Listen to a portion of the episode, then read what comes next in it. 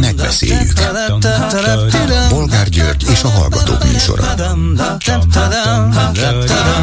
A műsor telefonszámai 061 387 84 52 és 061 387 84 53. Jó napot kívánok a Klubrádió mikrofonjánál Bolgár György. Mai műsorunkban beszéljük meg, hogy Karácsony Gergely meghívás nélkül is elbiciklizik az állami tévébe, hogy három és fél év után először élőadásban próbáljon beszélni Budapestről. Hogy ez pontosan mikor lesz, és egyáltalán beengedik-e a főpolgármestert a Kunigunda utcai épületbe, ahonnét pár éve erőszakkal dobták ki az ellenzéki képviselőket, azt még nem tudni. De érdemes megpróbálni? Beszéljünk aztán arról is, hogy Gálvölgyi János kijött a kórházból, meg is köszönte az ellátást és a sok jó kívánságot. Egy ideig otthon volt, most állítólag szanatóriumban kezelik tovább. Van azért néha jó hír is. Következő témánk, hogy nem szakmai megbeszélés volt, hanem politikai bábszínház az az egyeztetés, amelyet az oktatás ügyében hívott össze Pintér Sándor belügyminiszter. Az ellenzéki vezetők három-három percet kaptak álláspontjuk ismertetésére, a szakértőket pedig szóhoz sem engedték jutni. Jobb lett volna el sem menni erre a találkozóra, vagy azért kellett mégis, hogy újból lelepleződjön a kormány folyamatos hazudozása? Mit szólnak aztán ahhoz, hogy a Freedom House nevű amerikai szervezet legutóbbi országértékelése szerint a magyar demokrácia színvonala már az albán, a montenegrói és a szerb alatt van. Ezek a rohadt amerikaiak nyomják krahácsot, míg az albánokat is jobbnak látják, mint szegény magyarokat? Mi a véleményük továbbá arról, hogy újból tüntettek Debrecenben az akkumulátorgyárak építése miatt. Pontosabban amiatt, hogy nem csak egy, hanem kettő is épül a városban, bár a polgármester ezt korábban letagadta. Sokan voltak, de lesznek-e elegen az eredményes tiltakozáshoz?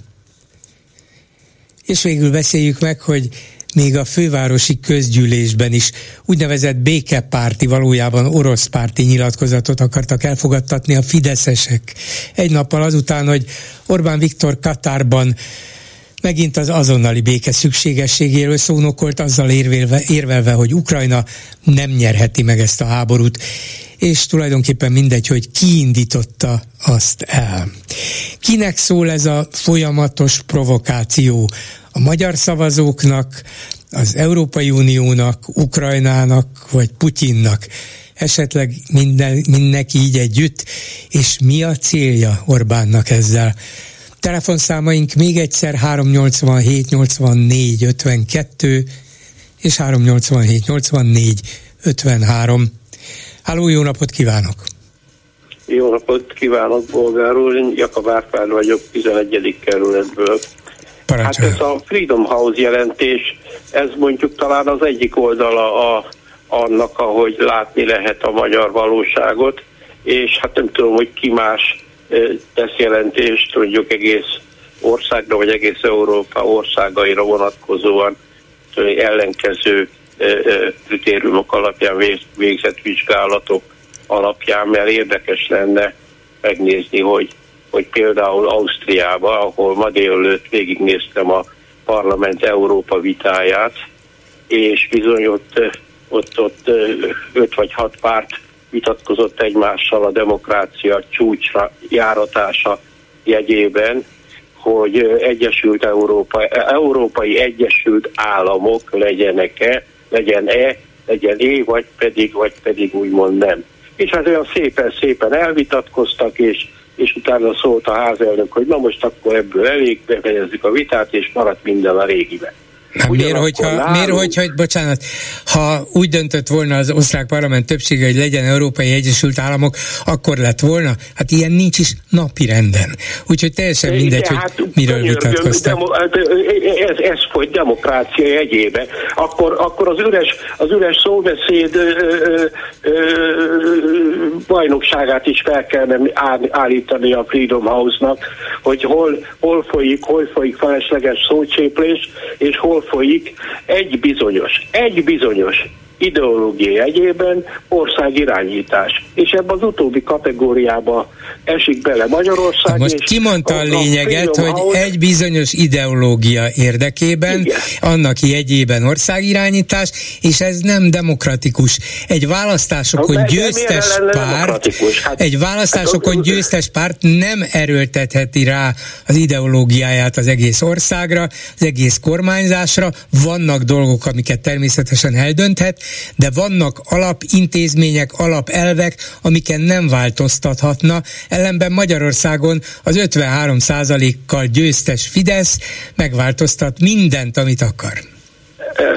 Hát, hát biztos azért, azért csinálja, mert a, megint csak a, a demokrácia egyében megteheti. Hát különben, ha nem tehetné meg, akkor, akkor bizonyára közbeszólna akár a népakarat, akár valami más. Hát ugye vannak ezek a tüntetések, és ezek próbálnak valamit mondani. Nem tudom, az egész mávnak van egy menetrendje. Én el tudom képzelni, hogy a MÁV menetrenddel foglalkozó értelmiségének a, a, a 600 embernek között van kettő vagy kilenc, aki nem ért egyet a menetrend. De hát a menetrendnek De a MÁV menetrend kell. nem demokratikus konzultációk, Á, egyeztetések, hát, viták hát nyomán jön de létre, hanem a különböző érdekek összeegyeztetésből, de hát, mégis csak szakmai alapon, hogy minél jobban és eredményesebben és minél több utast kiszolgálva közlekedhessenek a vonatok. De egy ország irányítása arról szól, hogy lehetőleg minél nagyobb támogatással a társadalom különböző csoportjai érdekeinek összehangolásával irányítsák, vezessék, alakítsák a társadalmat és, és a gazdaságot, kultúrát, egyéb ellátásokat. Pont azt mondom, hogy ez a demokrácia könnyen szócséplésé megy át, vagy lápúrlár tevékenységé megy át, hisz az egész parlamenti demokráciának, ugye, amikor ezt kitalálták a, a korábbi országirányítási elvek, mint a, a, a, ugye a monarchiák és a más feudális létesítményekhez képest, hogy megszavazzák az embereket, és utána ő a király, ő a szuverén. Addig a négy évig, amíg, amíg, amíg vagy Megint mondott egy fontos fogalmat, hogyan... nem ő, nem ő a király, éppen azért a demokrácia, hát mert a király? nem, bocsánat, nem király, ki a király, nincs király eltörölték a királyságot, nincs, van, nincs egyszer, és igen, csak nem hatalom nélküli. Hatalom nélküli, igen. valóban formálisan ő az, ő testesíti meg, de tényleges hatalom nélküli. Ha itt viszont egy demokratikusnak keretezett, vagy felfogott, vagy annak nevezett választás után, ennek ugye ezzel kapcsolatban vannak kétségeink, a győztes párt úgy gondolja, hogy ő mindent megcsinálhat, és olyan szinte Istentől, de legalább a népfelségtől való hatalma van, amit senki nem kérdőjelezhet meg, ezért azt csinál négy évig, amit akar, akkor visszaél a demokráciával. Hát, nem amit akar, hanem amit az ország adottságai, körülményei között jónak lát. Hát miért csinálna más? Tehát miért, miért, miért csinálna más? De egyébként meg ugye Hát az ő hatalmának az, az jobban tetszik. Akkor ki akar mit? Hát történetesen lehet, hogy az budapesti autóvezetők egész más mást akarnak, mint történetesen a, a tanító kiskunhalason. Biztos, Tehát, hogy, biztos, hogy így van, ezért kellenek például önkormányzatok, amelyeknek a viszonylagos függetlensége segíti ezeket a kérdéseket is demokratikusabban megoldani, hogy ne fentről mondjuk a kormány oldja meg, és ne a kormány döntse el, hogy a Lánchidon lehessen autóval átmenni, hát, vagy nem, mert ez igen. nem országos és nem kormányzati kérdés, igen. hanem a főváros, mint önkormányzat ügye. Lehet itt is jól meg rosszul dönteni, lehet itt is demokratikusan és kevésbé demokratikusan, de mégis csak önkormányzati ügy, ellenben a kormány még ezt is beemel kiemeli a központi, központilag eldöntendő kérdések közé, mondván, hogy ha visszaállítjátok az autóforgalmat, akkor adok nektek pénzt, ha nem, akkor viszont nem kaptok pénzt. Hát erről van szó, ezért nem igen. demokratikus ez a kormányzás. Igen, igen, igen. Hát egyébként a, a, épp a, mondom, nagy, nagyon nagy érdeklődéssel figyeltem az európai vitáját az osztrák parlamentnek ma délőtt, és tulajdonképpen még az a szociáldemokrata párt is, amelyik gyakorlatilag 150 éve, 150 éve hordozza Ausztria lényegét, még az is zöld őrületről beszélt, amit, amit az Európai Parlamentben megpróbálnak egyesek ráhozni az országra. Ez, ez a véleményhez a szocdemeknek is joguk van, a néppártiaknak is, bárkinek. Igen, igen, és az is, ebből egy közös akarat. És az is lehet, hogy azoknak a tudósoknak lesz igazuk, akik szerint 7-8 év múlva két milliárd ember kerül olyan helyzetbe, hogy lényegében az, az erősödő forróság miatt elhagyja a lakóhelyét, és hát, akkor majd két milliárd menekültel kell igen, igen, szembenézni. minden nap felmerülő problémákat minden nap meg kell valahogy oldani, ezzel, ezzel mindig birkózik az emberiség, amióta létezik tulajdonképpen, tehát, De erről ennek, kell vitatkozni ennek, demokratikusan és szakmailag is, hozzáértéssel is, de nem lenyomva feltétlenül a másik véleményét, hanem engedve őt szóhoz jutni, adott esetben bevonva őket a döntéshozatalba, vagy legalábbis a véleményüket figyelembe véve, akár mondjuk az oktatás átalakítása ügyében, ahogy ez ma formailag megtörtént, gyakorlatilag meg nem. Igen, hát mondjuk legyen félig legyen ö, ö, ö, jár Debrecenbe, félig ne legyen. Nem, és, nem, és nem. Meg kell, ez, meg, kell beszélni, meg kell beszélni az ottaniakkal, és olyan kompromisszumokat kell hát megpróbálni tudom, kidolgozni. Annak idején Weissmanfried annak idején megbeszélt a csepeliekkel, hogy itt 15 ezer ember fog lőszert gyártani. Na most azt akarja mondani, hogy az hát, volt a, hát az volt mondom, a demokrácia, ez, amit ez követni kell? telepítési feladata, és Magyarországnak a a, a budapesti ipar túlfejlettségének az enyhítés, ami De kedves uram, az, hogy száz évvel ezelőtt mi történt, gyárak, ez, ez akkor még lehetett egy progresszív haladó és az ország fejlődését segítő dolog, de nem biztos, hogy ugyanúgy kell csinálni, mint száz éve. Sőt, egész biztos vagyok benne, hogy nem ugyanúgy, és a demokrácia azt jelenteni, hogy az ország fejlesztésébe különböző irányok kiválasztásába valamilyen beleszólást kell engedni azoknak is, akik például közvetlenül a közelében élnek Jó, hát egy ilyen nagy gyárnak. Ez, ez tulajdonképpen úgy tudnám Debrecen esetében elképzelni, hogy Debrecen város önkormányzata közzétesz egy kérdést, hogy mindenki mondja meg, hogy mit nem szeretne nem, egy kérdést látni, tegyen föl. És akkor, Legyen és akkor a vége az lenne, hogy maradna a csikós egy, egy, egy kérdést tegyen föl. Legyen-e itt ilyen és ilyen a akkumulátorgyár. Hát, és hát többség bocsánat, azt mondja, legyen, hát, akkor legyen. vagyok erre, mit válaszolok? Hát mit mond maga? Az nem. A, lako- hallottam, a, lakosok, mond, az nem. a lakosok nem biztos, hogy ellenzékiek, azok elsősorban debreceni lakosok. Vagy, de hát persze, vagy aggódnak, vagy nem. Hát Hát Ószt, Ószt és Diósgyőr ugye okázta és kiadnak idején a Fidesz. és mégis megvolt mindenki. És borzasztóan éltek is az emberek, sokkal alacsonyabb volt a várható át, vagyok, átlagos élettartam, az egészségüket. És éltünk, hát különben nem lett volna Miskolc. Igen, de megint azt mondom, hogy az, hogy volt nehézipar is, annak számos káros egészségügyi hatása, és é. volt, volt jó hatása is, mert például munkát adott emberek tízezreinek, az nem azt jelenti, jelenti, hogy ma is ugyanazt ugyanúgy kell csinálni. Mert hát akkor, akkor állítsuk vissza a szocializmust, vagy a horti rendszert. Hát nem, a kapitalizmust kell visszaállítani, és nem is kell visszaállítani, mert működik. Jön valaki, akinek pénze van, és épít azt, amit megengednek neki, Igen, hogy és neki, és a modern, az üzleti terve vonatkozik. A modern világban pedig minden esetre valamilyen kontrollt kell gyakor, gyakorolni a befektető Jó, hát, kapitalisták persze. fölött is. Persze, persze, persze. Hát ez a, ez a, ez a, a, a, a illető önkormányzatnak, meg az ország hatóságainak a dolga. Ebben egyetértünk. Nehogy már hülyeséget Ebben egyetértünk, valaki. és ha megkérdezik közben a választókat is, az segíteni fog. Köszönöm szépen. Viszont hallásra. A vonalban pedig Stumpf András, a Válasz Online újságírója. Jó napot kívánok! Jó napot kívánok! És a beszélgetésünk témája Böjte Csaba már napok óta itt ebben a műsorban is szóba került, mert nem lehet, hogy ne kerüljön szóba.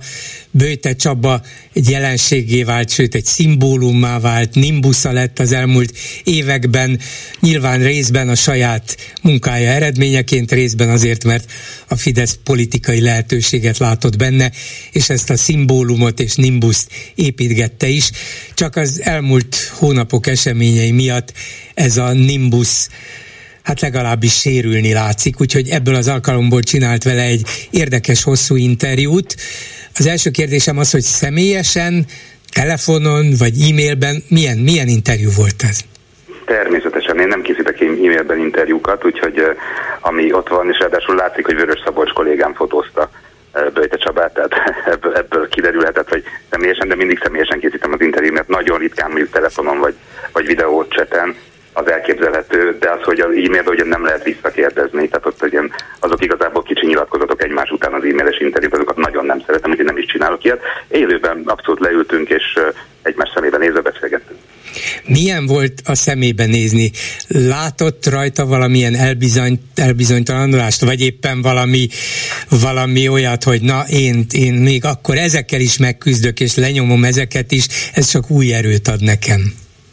Nem, ilyen, ilyen meg, megküzdés, hogy lenyomós történet egyáltalán nem. Hát alapvetően ugye nem kötelező senkinek, senkinek interjút adni, tehát hogyha valaki igent mond, akkor véletőleg az mindenképpen jó, tehát hogy annak kifejezetten örültem, hogy lehet tisztázni olyan ügyeket, amelyekről még nem beszélt részletesen, és amelyek viszont nagyon fontos ügyek, és, és hát gyerekeket érintenek, bűncselekményeket érintenek, amelyeket elkövettek az ő intézményhálózatának egyes az legalábbis egy intézetében, vagy kettőben biztosan. Tehát ezek nagyon fontos kérdések, úgy gondoltam, hogy erről is kell beszélni, meg hát azért is, mert valóban, ahogy említette itt az elmúlt hetekben, nagyon sok szó esett Böjte Csabáról, nagyon szélsőséges indulatokat váltott ki. Ahogy itt említette a Fidesz, most ebbe belekeverve, részben ebben van igazság, de hát azért ez sokkal régebbi történet. Tehát, Persze, régebben kezdte el, hogyne, hogyne, hogyne. 93-ban kezdte el délen a gyerekeket, zárva a gyerekeket összeterelni és enni adni nekik és a félék, tehát hogy azért, azért a Fidesz az nagyon messze volt még a mai Fidesztől, amikor Bejte Csaba már ezt csinálta. Úgyhogy éppen ezért úgy gondoltam, hogy ahelyett, hogy most mi is a Válasz Online-nál megmondanánk a tutik, hogy akkor most szeretni kell Csabát, hogy utálni, mert tényleg ez a két szélsőséges történet volt, hogy aki, és persze általában a kormánypártiak azok szent javatják, mindenki rohadék, aki, aki bármit kérdez, bármit kritizál rajta, stb., ami nyilván nonsens. A másik oldalon pedig egy ilyen ördögi figura, aki aztán hazudik, és minden, mindent rosszul csinál, és igazából utálja is a gyerekeket. Tehát, hogy körülbelül ennyi, ennyi jött le a óriási színvonalú diskurzusból. Gondoltam, hogy hát egy próbát megér elérni őt először telefonon, és megkérdezni, hogy hogy volna kedve interjút adni, mert miért megkérdeznénk ezeket az egyébként tényleg súlyos dolgokat, amiket, amiket tényleg szembe kellene néznie, vagy szembe kell néznie biztosan, ha máskor nem a tükör tükör uh-huh. előtt. És úgy érezte, és... hogy szembenéz velük? A válaszaiból én elég magabiztosnak éreztem őt. Hát én nyilván azért írtam az interjút, hogy ne, kelljen, ne nekem kelljen ítélkeznem erről, hogy, hogy most akkor ő neki mi van. Tehát szerintem, aki elolvassa, csak erre tudok buzítani, mindenkit nem kell érte fizetni, úgyhogy kattintás is el lehet olvasni. Um, az, az leszűrheti, hogy elég. Ő azt mondja, hogy alapvetően nem tudta volna megakadályozni például azt az egyébként tíz éven át tartó um, hát ilyen bűncselekmény sorozatot, amit gyerekek ellen követett el az egyik nevelőjük, szexuális bántalmazás, fizikai bántalmazás tíz éven keresztül, hogy nem tudta volna megakadályozni, nem vette észre ezt, ezért ez személyes kudarca is, de egyébként senki más se vette észre. Tehát, hogy, hogy mondjam, ezeket a dolgokat, meg hát azért mentünk bele abba, hogy hogy, áll, hogy áll neki össze az egész intézményrendszere, hogy tényleg mi, ő viseli a felelősséget, vagy van kinevezett felelősségviselő. Azért ezek fontos kérdések, hogy, hogy egyáltalán, mert hogy olyan hírek látnak napvilágot, amik tényleg borzasztóak voltak, arra is fontos volt elkérdezni, hogy hogy akkor most tényleg ő nevezik ki csak úgy ránézésre az összes ott dolgozót az ilyen gyerekotthonokban, mindenféle képzettség nélküli embereket, amik részben igazak, az önkéntesekre igazak, mint kiderült, de például a, akinek munkakönyvet adnak, annak már minden hivatalossághoz el kell mennie, fél évente pszichológiai vizsgálaton is részt vett például ez az ember is, aki um, aki ezt a bűncselekmény sorozatot elkövette, és 28 évre ítélték. Szóval, uh, hogy mondjam, ebből a szempontból a kép uh, az jóval árnyaltabb, mint ahogy az a, a diskurzus erről szól. De azért az ő személyes befolyása, ereje, irányítása az, az változatlan, nem? Tehát ez egy óriási szervezetté nőtt, amely fölött ő megpróbál minden szempontból hatást gyakorolni, vagy irányítani, lehet, hogy nem tud mindent egyedül megcsinálni, nyilván ez fizikailag is lehetetlen, de nem akarja kiengedni a kezéből. Lehet, hogy nem is tudja, lehet, hogy úgy van felépítve az egész, hogy minden az ő kezében fut össze. Szerintem egyébként, hogy mondjam, ő azt magyarázta, hogy hivatalosan ez nincs így, tehát hogy minden háznak megvan a felelős vezetője, aki az ott történteket felel, és ez nem Böjte Csaba, hanem a ház vezetője, hiszen Csaba mondjuk 6000 gyereknek nem tudja minden percét, óráját áttekinteni, ez tényleg lehetetlen.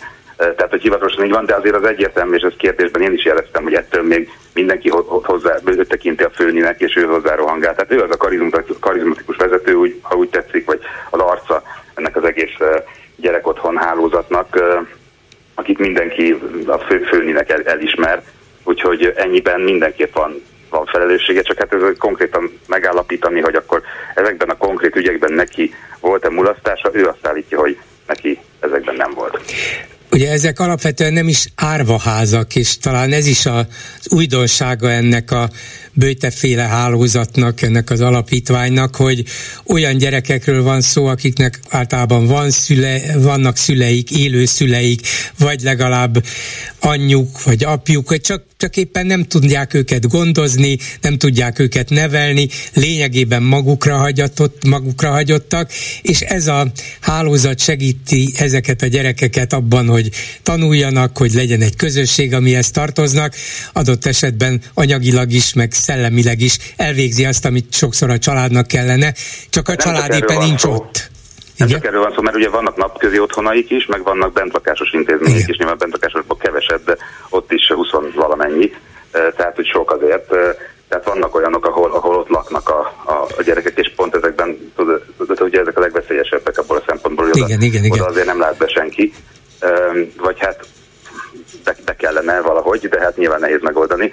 Tehát ott történtek az ilyen bentlakásosokban igen, ezek igen. A, De ezek ott a... sem feltétlenül árva gyerekekről van szó, csak olyan nem, gyerekekről, nem, akiknek a szülei nem látják persze, el, persze. vagy És ami, ami még fontos, ami nem, nem kapott kellő hangsúlyt szerintem, az az ott például még, hogy azért ezek a gyerekek az ottani állami iskolákba járnak. Tehát igen. nem arról van szó, hogy egy ilyen bezárt árvaházban ott, ott bent tanulnak, meg bent vannak, és akkor ki, ki se tudnak moccani, és nem lehet velük kommunikálni, hanem, hanem ezek a gyerekek a helyi közösségnek a része, legalábbis így mondta Erdő. Csak én ugye ezeket így nem tudom végig ellenőrizni, nem vagyok Erdélyben, Budapesten vagyok, ez egy interjú, nem pedig egy nagy cikket írtam elő, de nagyon fontosnak éreztem, hogy azért, hogyha lehetőségünk van rá, és szerencsére volt, akkor kérdezzük már meg azt is, akiről egyébként állítanak mindenféléket, például a legutóbbi botrány az nem is ez a elítélt figura, mert ez most egy másodfokú jogerős döntés volt, de ezt már tavaly lehetett tudni, hogy, hogy elítélték már első fokon tavaly is ezt a volt nevelőt, hanem egy másik lány is, egy akkor 15 éves lány, most már 20 éves,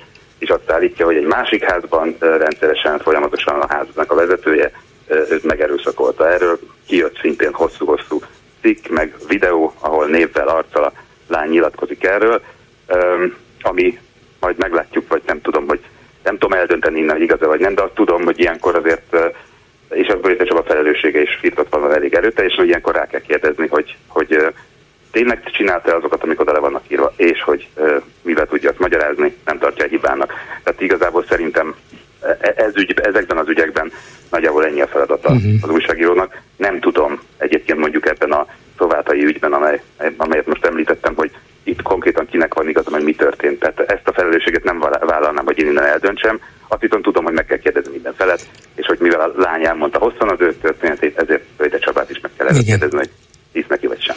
Szóval, ha már újságírói felelősséget említett, igen, hát természetesen írni és beszélni kell róla, már csak azért is, mert Böjte Csaba valóban kezd és kezdett többet jelenteni, mint maga ez a tényleg nagyszabású vállalkozás, aminek kétségtelen volt és van fontossága, és erről azok az ezrek, akik ott élnek, nevelődnek, biztos, hogy többet tudnak mondani. Szóval ezt ne vitassuk el tőle, csak um, azért kell róla beszélni, mert hogyha előfordulnak ilyen esetek, és a legjobb helyeken is előfordulhatnak, a kérdés az, hogy valaki le tudja vonni, vagy le akarja vonni a konzekvenciákat, hogy valami nem jól működött, ebben lehet, hogy még én is hibás vagyok, bár lehet, hogy nem tudtam volna semmit tenni, de próbáljunk valamilyen másfajta működési rendet kitalálni, máshogyan más módszerekkel megakadályozni az esetleges újabb ilyen visszaéléseket. Erre nem láttam szándékot vagy hajlandóságot ebben az interjúban. Mit nagyon ha, hosszan én sem, ugye? nagyon hosszan én sem, de azért volt, volt egy megjegyzés, hogy egyrészt nem, sokat kell, mikor kicsik, akkor többet kell beszélgetni, és sokat kell beszélgetni a kicsi gyerekekkel, másrészt pedig eh, nem lehet egy kézben a sorsuk, szóval nem lehet az, hogy egy, egy nevelőhez tartoznak, és, eh, és a másik nevelőknek semmi közük hozzá, tehát hogy hogy, hogy az, az gyakorlatilag nekem úgy tűnt, hogy, hogy ilyen szervezési hiba beismerése volt, hogy, hogy, hogy nem, nem lehet az, hogy a kisgyerekeknek a sorsa csak egy nevelő kezében legyen. Tehát, uh-huh. hogy ennyiben valami, valamit érzékeltem abból, hogy mint hogyha lenne lenne valami tanulság, amit levon. Sőt, hát ezt mondja is, hogy ez tanulság. Az interjú végén megemlíti, hogy egy újabb furcsa vádpont is előjött itt az elmúlt napokban, egy ilyen telefonbeszélgetésnek a felvétele, ami az ő állítólagos szeretőivel készült, meg néhány SMS váltás, hogyha kiderülne erről hogy ez igaz. Bőte erre már nem reagált, mert ez később jött az interjú felvételénél, de azért valahol te ezt egy megjegyzést, hogy hát ezzel nem is igazán érdemes foglalkozni. Talán az interjú végén csak aztán jött ki ez a kvázi bizonyíték. Szóval, ha, ha erről kiderülne, hogy igaz, és egy Ferences szerzetesnek, aki hát maga a szent, vagy így van beállítva, esetleg szeretője is volt, az romba döntené ezt az egész rendszert, amit ő létrehozott, és talán maga alá temetné nem csak őt, hanem, hanem a gyerekeket is. Lehet, hogy van egy ilyen veszély is?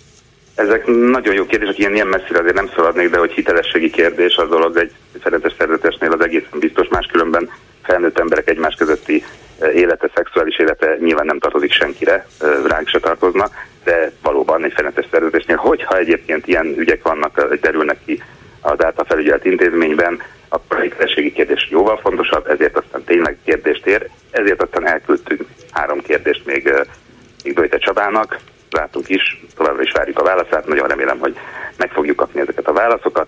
Ha így lesz, akkor válaszolnányon közölni fogjuk a kérdéseket is teljes terjedelmükben, meg a válaszokat is. Akkor még egy befejező kérdést, hogy Böjte Csaba csak a politika iránt nagyon érdeklődők, újságírók, és hát az újságokat nagyon szorgalmasan figyelők közelé, körében jelent valamit, vagy, vagy azért neki, neki mégiscsak van valami szélesebb és tágabb, nagyobb hatása is az egész társadalomban. Magyarországon is, meg, talán, meg nyilván az erdélyi magyarok körében is.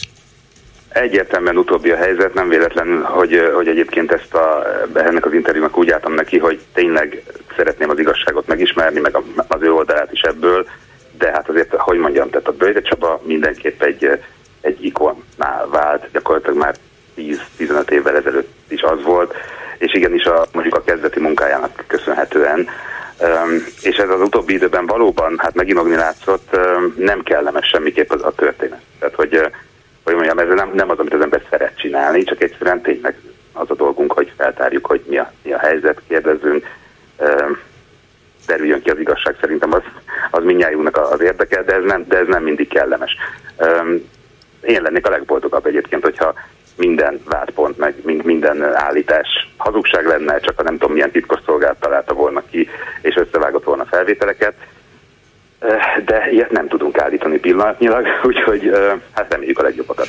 Köszönöm szépen Stumpf Andrásnak, a Válasz Online munkatársának. Viszont hallásra! Viszont hallásra! Háló, jó napot kívánok! Háló, jó napot! Gergely vagyok Budapestről. Hallgatom.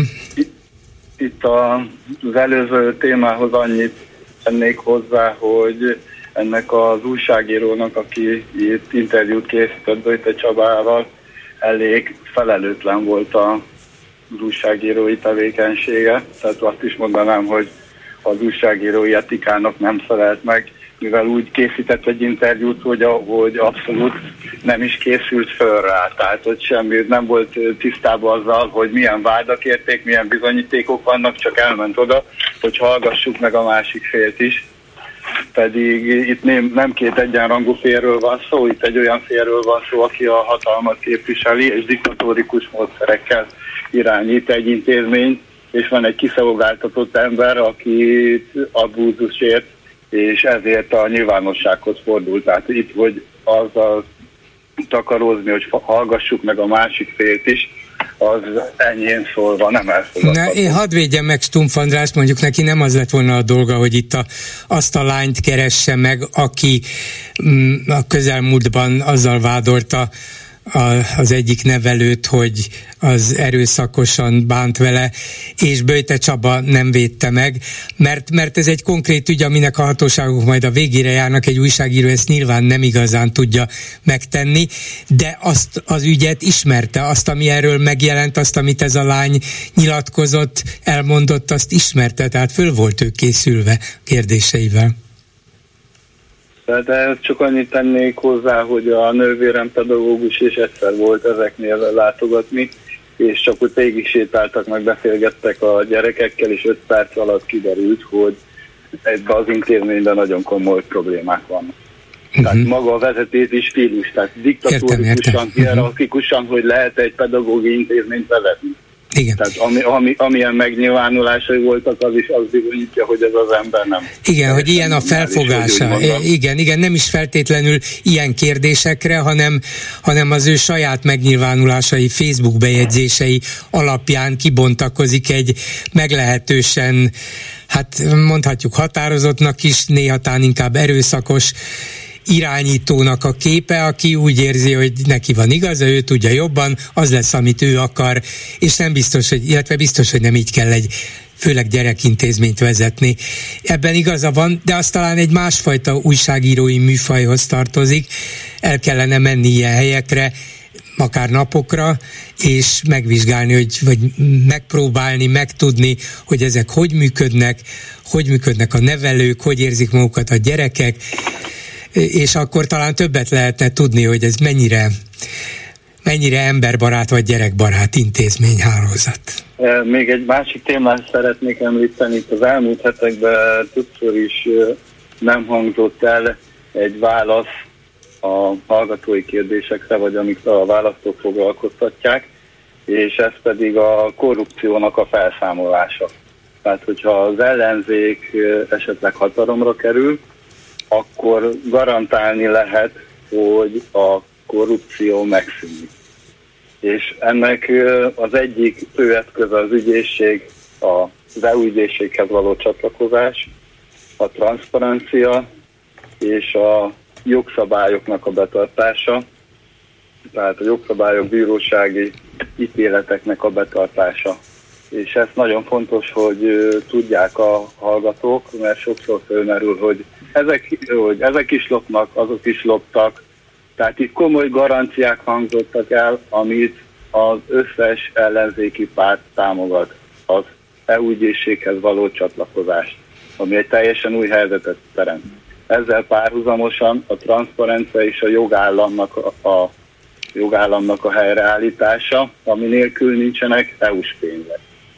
Tehát ezzel, ez egy egyszerű dolog, de még mindig nagyon sokszor nem értik ezt a hallgatók, hogy miért lesz változás.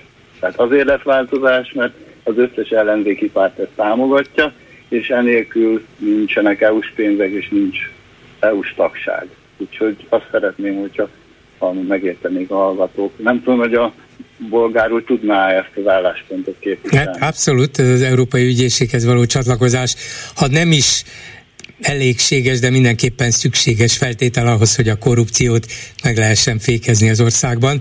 És mondjuk ez lenne a minimum, amit például egy Orbán kormánynak meg kellene tennie ahhoz, hogy elhitesse magáról, hogy őszintén akkor lecsapok a korrupcióra. Nem csak integritás hatóságot hozott létre, hanem bárki nyugodtan belenézhet Brüsszelből is, európai hatóságoktól is, ügyészségtől is, mert mi olyan tiszták és becsületesek vagyunk. És ehhez csatlakozik a mai téma, a demokráciának a helyzetet, hogy Magyarországon egyenlőre nem érdemes demokráciáról beszélni, mert egyenlőre a jogállamot kellene helyreállítani. Tehát, hogyha nincsen jogállam, a jogszabályoknak nincsen értéke, sőt nem tartják be a bírósági ítéleket, sem a jogszabályokat, akkor a demokráciával, a demokrácia az értelmezhetetlen.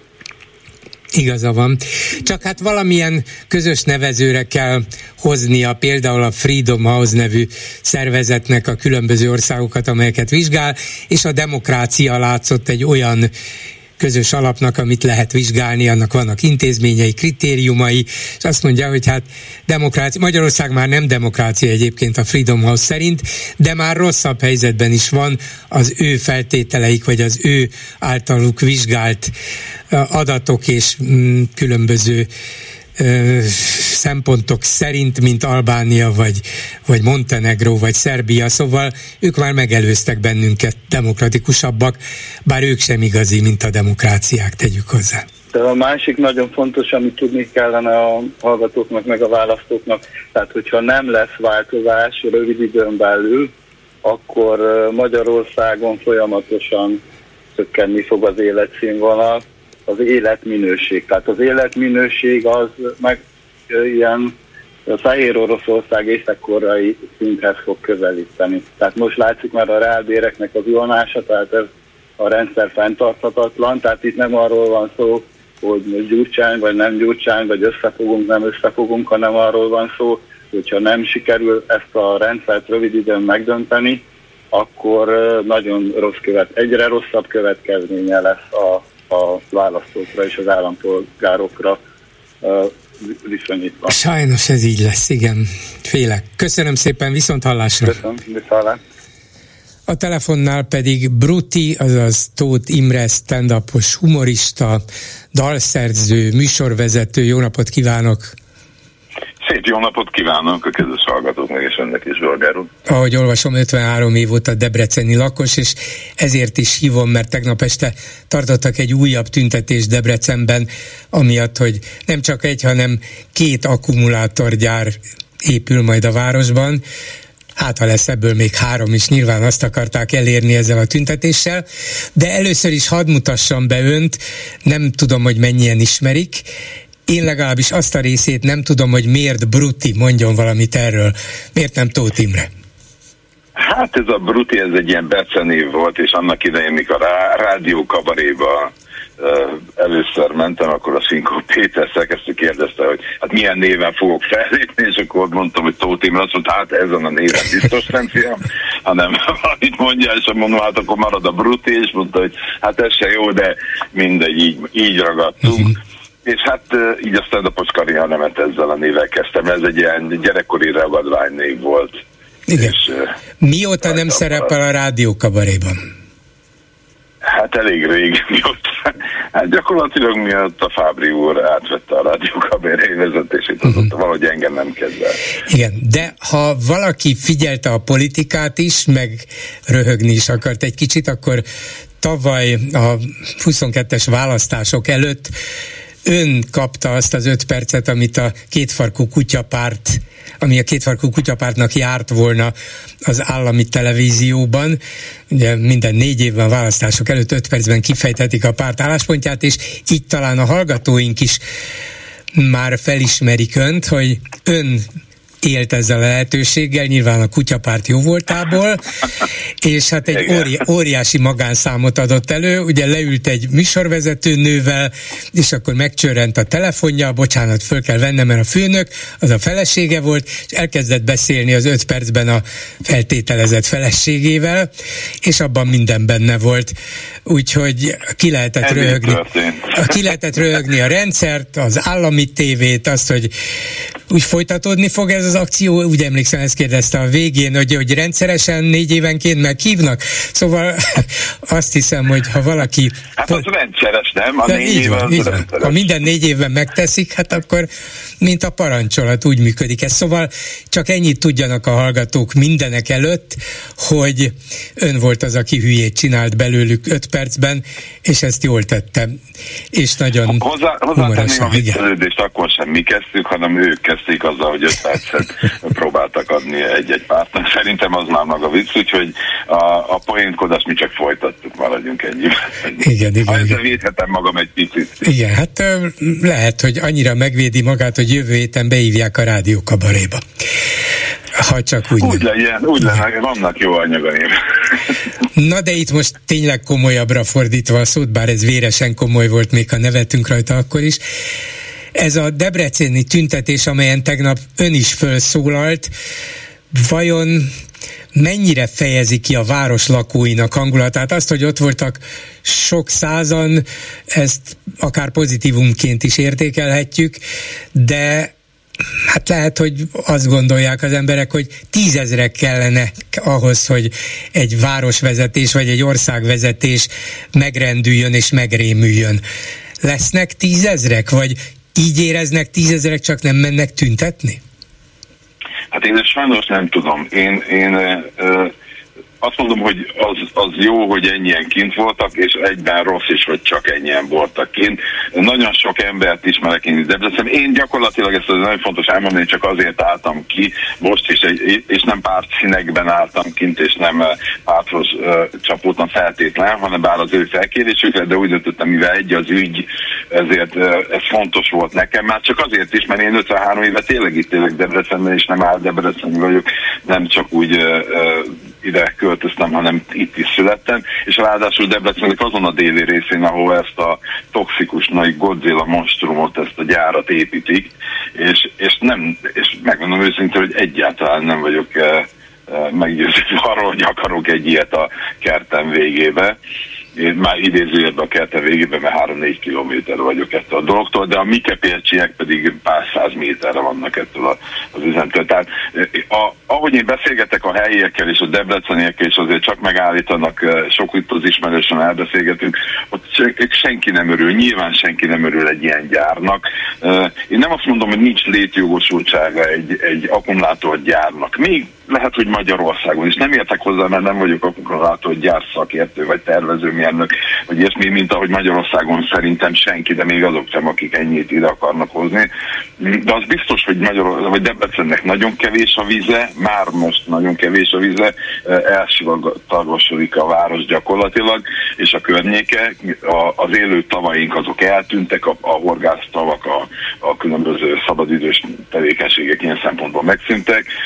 Nagyon nagyon nincsen víz, energiát, tudjuk, hogy Magyarország mennyi energiát képes előállítani, és ebből is úgy, úgy emlékszem, hogy importra szorulunk, nem biztos, hogy, de főleg azt mondom, hogy mert az energia talán még az pótolható, de a vizet, a, a nemzeti kincsenket, az közkincs, ugye hát a víz, azt, azt nem tudom miért kellene egy mondjuk egy kínai hatalomszolgába állítani. Nekem ez a legnagyobb problémám ezzel, meg természetesen az, hogy egy ilyen a élőhelyhez ilyen közel, emberi élőhelyhez ilyen közel gyárat építeni, szerintem badarság. Ezt mondta el a, ezt mondta el a tüntetésen is a beszédében? Hát a, én ott próbáltam kicsit viccesebbre fogni, mert minden, vannak szakértők, akik ezt elmondják, so, nálam sokkal jobban, vagy vannak politikusok, akiknek jobban beszélik, és jobban el tudják mondani ilyen szempontból ezeket a dolgokat. Én próbáltam egy kicsit viccesre fordítani a dolgot, hogy például lehetne egy akkumulátor sétányt építeni, hogyha már, ha már ennyire propagáljuk a, a, az akkumulátorgyárat, és, és úgy tudjuk, hogy nem jó a megítélése, akkor, akkor legalább próbálnák egy kicsit a PR-ját így emelni, hogy építenének ennek uniós pénzből egy akkumulátor sétált, ahol természetes élethelyzetükbe figyelhetnék meg azt a 9000 kínai kis emberkét, aki gyártja az akkumulátort, és ezzel közelebb hozva, mint egy őket. Tehát én próbáltam a stand-up oldalról megközelíteni kicsit. Lehet, hogy sokan ezt várják, hogy egy kicsit fellazítsam, illetve írtam egy dalt, ugye, ami az akkumulátorgyárat szeretnék a ketten végébe című dal, ami a, a YouTube-on egyébként megtalálható, ami hát ilyen pikét humorra uh, mesélek erről, hogy mennyire szeretnék, hogy megirigyeltem én is egy ilyen gyárat, amit majd a saját kis illegálisan furt kutamnak a vizéből fogok öntözni, vagyis már látom el vízzel, ugye hát most ez úgyis másik forró téma. És hát én, én nyilván viccesen próbáltam ezt, ezt megközelíteni, de, de a lényeget elmondtam ott is, hogy nem pártok miatt mentem ki, én mind debreceni magyar aki ott lakik, én, én így szeretnék kiállni ezért a dologért. Az ismerettségei alapján, és gondolom azért nem csak ellenzéki beállítottságú debreceniek szeretik és ismerik önt, talán még azok is tudnak nevetni, akik a Fidesz oldalán állnak. Szóval az ismerettségei alapján nagyjából mindenkiben benne van ez a, lehet, hogy meghatározhatatlan, lehet, hogy néhány konkrétumra is alapozó aggodalom, hogy talán nem ide kéne, nem a város szélére, hogy nem ezt, nem így, nem ennyit, nem ekkora méretekben? Nyilván, nyilván mindenkiben van rettegés, vagy félelem, hanem is rettegés, de egy, egyfajta félelem ez iránt. Egyrészt, mert ugye nagyon keveset tudunk ezekről a dologról, dolgokról. Amit kapunk felvilágosítást, az nem biztos, hogy mindig úgy van. Amikor azt mondják, hogy egy gyár lesz, akkor értelme lesz belőle három egyelőre, ami már biztos, ugye, mert van a déli részen kettő vagy három fogítő, egy pedig az észak-nyugati részen, és tehát, hogy sosem minden úgy van, ami infókat kapunk, nagyon kevés infókat kapunk. Amikor a polgármester ugye mond valamit, akkor az úgy, úgy elfogadhatónak tűnik, de aztán kiderül, hogy nem teljesen úgy vannak a dolgok. De azért nem tudok konkrétumokat mondani nyilván, tehát ezt mindenkinek magának kell utána járni, mert, mert, hogy, mert hogy én nem értek ehhez. Ahhoz viszont értek, hogy 40 ezer köbméter víz naponta, az borzasztó sok. Hogyha az emberek belegondolnak, hogy egy magyar család kb. 150 köbmétert fogyaszt egy évben, és ha az a 45 elosztjuk 150 akkor egy magyar család 266 éves víz igényét eszi meg ez a gyár egy nap alatt.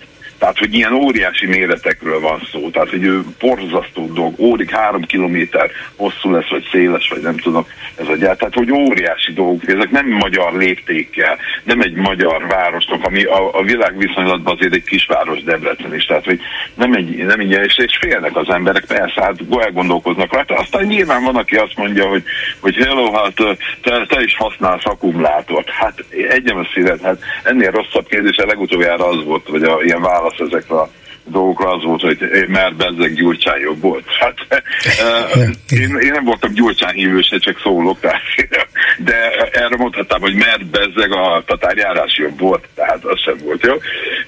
Elég rég volt már mind a kettő, már lehet, hogy a tatárjárás egy kicsit régebben, na de hogy nem menjünk így félre, hogy mondják, hogy, hogy miért nem használsz akkumulátort. Igen, mondom, használok, de mondom, nézzük a más megközelítésből. Te szeme, szemetet termesz, minden nap termesz, és akkor szeretnél a kerted végébe egy három kilométer magas szemét egyet. Hát persze, hogy nem. Tehát, hogy, hogy ezek nem ilyen egyszerűek ezek a dolgok, és az emberek egy kicsit félnek, kicsit nem értik, de a másik oldalról meg nem láttam volna, hogy a 200 ezeres Debrecen ment volna tízezer ember, vagy, vagy százezer. Igen, igen. Mi volna a megoldás, ami megnyugtató is lenne, demokratikus is lenne, és még akár akkumulátorgyár is épülhetne valahol, valahogyan, valamilyen keretek között? Ó, hát ezt most élek tőlem, kérdi magát. Hát nem, szerintem ugye mindenkire hát, tartozik. Nagyon, nagyon apró pont vagyok. Én, amit el tudnék képzelni, hogy tőlem... Igen, igen, erre gondoltam. De de nyilván, nyilván mindenki ezt mondhatja a világon, akkor, de én azt gondolom, hogy ahogy jól átgondoltan, és olyan környezetvédelmi szabályokat betartva, amelyek, amilyenek még konkrétan Magyarországon nincsenek is, mert hisz olyan anyagokat használnak ezek a gyárok, amire nincsen, nincsen környezetvédelmi határértékünk itthon Magyarországon, mert ezek az anyagok nem nem szerepelnek amúgy itt, itt a, a vizeinkbe, vagy a levegőnkbe, vagy bárhol. Tehát, hogyha ha, ha meg tudnék annyira bízni ezekben a szervezetekben, amik felülvizsgálják az ilyen engedélyeket, és uh, tényleg olyan helyre raknák, ahol van megfelelő mennyiségű víz hozzá. Netán mondjuk egy olyan országban, mint mit tudom, egy Svédország, ahol eleve jóval hidegebb a környezet, ott is felrakják a, a, a északi körhöz közelebb uh, ahol hideg van, van sok víz, tehát hogy el tudok képzelni, azért mondom, hogy van létjogosultság ezeknek a gyáraknak, csak hát eh, nem egy, egy mezővárosban, nem egy olyan helyen, és nem egy, nem egy 40 koronás termőföldre építve egy ilyen gyárat, ahol mondjuk nekünk magyaroknak szerintem az agrárszektorban lenne keresni valónk, eh, nem, nem az akkumulátorgyártásban, de ez az én véleményem, ebben még lehet akár tévedek, mert nem tudom, hogy mit És ha, Tehát, ha, ez... ha véletlenül lenne népszavazás mégis Debrecenben, mit gondol az emberek? elfogadnák a kormány véleményét, végül is Debrecen egy fideszes város, vagy azt mondanák, hogy na hát azért néha nekem is igazam lehet itt a városban, és ellene fordulnának. Hát eh, ezt akkor tudnánk meg, hogyha nem az ellenzéki pártok és nem a, nem a civileknek kellene beadni a, a, a kezdeményezést, a népszavazási kezdeményezést, hanem szerintem a, a kormánynak kellene beadni, és meg kellene kérdezni az embereket. Szerintem egy demokráciában teljesen normális dolog az, hogy a, hogy a kormány nem az emberek feje fölött dönt, hanem, hanem megkérdi az embereket, és akkor fogjuk megtudni, hogy mit is gondolnak pontosan. A Debreceniek szerintem ez a legdemokratikusabb útja, ez a népszavazás ennek, és én mindenkit arra bíztatok, hogy, hogy adjon be egy ilyet, aki illetékes. Köszönöm szépen Bruttinak, Tóth Imrének, stand-upos humoristának, komikusnak, dalszerzőnek. Viszont hallásra! Köszönöm szépen megkeresést, viszont hallásra! A hírek után is lesz mit megbeszélni. Háló, jó napot kívánok! Halló, jó napot kívánok! Tessék, hallgatom. Hát az előző óra az gyakorlatilag a, a illiberális demokráciának, vagyis hát az illiberális államnak a bemutatása volt gyakorlatilag. Az első hozzászóló azzal nem volt tisztában, hogy hol kezdődik a demokrácia, vagy hol ér véget a diktatúra. Igen, ő körülbelül, körülbelül, bocsánat, körülbelül azt a véleményt fogaszt, fogalmazta meg, amit a Fidesz vezetői is szoktak, hogy meggyerték a választásokat, megkapták a felhatalmazást, és ők ezzel a többséggel élnek, ez a demokrácia. Igen, csak elfelejti, a betelefonáló, hogy az emberi jogok nyilatkozata, illetve hát a különböző Európai Uniós szociális kart és egyéb nemzetközi megállapodásokban a magyar állam vállalta, vállalt nagyon sokféle érdek képviseletét. Tehát magának a kormánynak átfüggetlenül végre kellene hajtania mondhatom a Riói megállapodást, a Párizsi klímacsúcs megállapodását, az emberi jogokkal kapcsolatos megállapodásokat. Ezek nem pártokra vonatkozó, hanem társadalmi érdekekre vonatkozó ö, megállapodások pártfüggetlenül. Hogy ebbe egy-egy kormány hova teszi a hangsúlyt, abban lehet eltérés, de az, hogy egyszerűen törlöm Magyarországon a környezetvédelmi hatóságot, törlöm az oktatási minisztériumot, törlöm az egészségügyi minisztériumot, tehát az egész szakminisztériumi rendszer. Ez, ezzel gyakorlatilag ezeket a nemzetközi megállapodásokat teszi lehetetlenné az érvényesülését, és ez pártfüggetlen módon számon lehet kérni. Így van. Én így gondolom. Igen, teljesen. Nem tudom, hogy önnek ehhez mi a gondolata, ne csak hát, hát egyetértünk ebben. Én is úgy gondolom, hogy a választás az nagyon fontos, hogy egy parlamenti demokrácia működni tudjon. Igen, választásokon felhatalmazunk egy parlamenti többséget a kormányzásra, de ez nem azt jelenti, hogy mindent visznek. Nem csak azért, mert a magyar választási rendszer nem igazságos, nem arányos, van még ilyen a világon, de általában a, a működő demokráciákban a kormányzatnak a hatalmát egy sor másik intézmény kontrollálja, felügyeli, ellensúlyozza, hogy ne tudjon valaki egy választási felhatalmazása egy adott pillanatban elért többséggel lényegében minden hatalmat magához ragadni, és aztán a későbbiekben szinte biztosan megakadályozni, hogy az ellenfél győzzön. Márpedig Magyarországon ez történt. Ez a demokráciának a normális felfogása, Orbánék pedig egy form normális demokrácia felfogáshoz ragaszkodnak. Mi nyertünk, úgyhogy azt csinálunk, amit akarunk. Miénk a többség. Igen, és eszembe jut Ducinak az utolsó felvetése, ami, ahol azt mondta, hogy ennek a kormánynak kötelessége lenne kérdezni. De olyan módon, olyan módon kérdezni, ami megegyezik az alkotmányossággal, tehát kérdezni a a debreceni állampolgárokat, és adott esetben alternatívát tetni fel. Én például tudom, hogy rendkívül magas színvonalú Debrecenben, ott nőttem fel, ott kaptam egyetemi diplomát, rendkívül magas színvonalú a számítástechnikai oktatás tudományos kutatás, fejlesztés szinten is. Nem véletlen, hogy multinacionális szoftvercégeknek van fejlesztő bázisa szemben. Uh-huh. És itt hozok egy, egy érdekes érvet, például Debrecenben, ha most alternatívát keresne a fejlesztésre a magyar kormány, akkor felvethetni azt, hogy hiszen debreceni állampolgárok. Hova helyezzük a, a fejlesztés hangsúlyát? Egy olyan ágazatba, ahol aki két klaviatúrát le tud ütni, két billentyűt le tud ütni egy klaviatúrán, azt már lehet foglalkoztatni számítástechnikába, mert adatbevitelre, rengeteg adatbevitelre van szükség. És egy, ezen kívül persze van egyetemi képzettségű, nagyon magas színvonalon képzett szoftverfejlesztőre is szükség.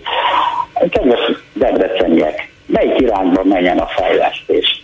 Számítástechnika vagy akkumulátorgyártás?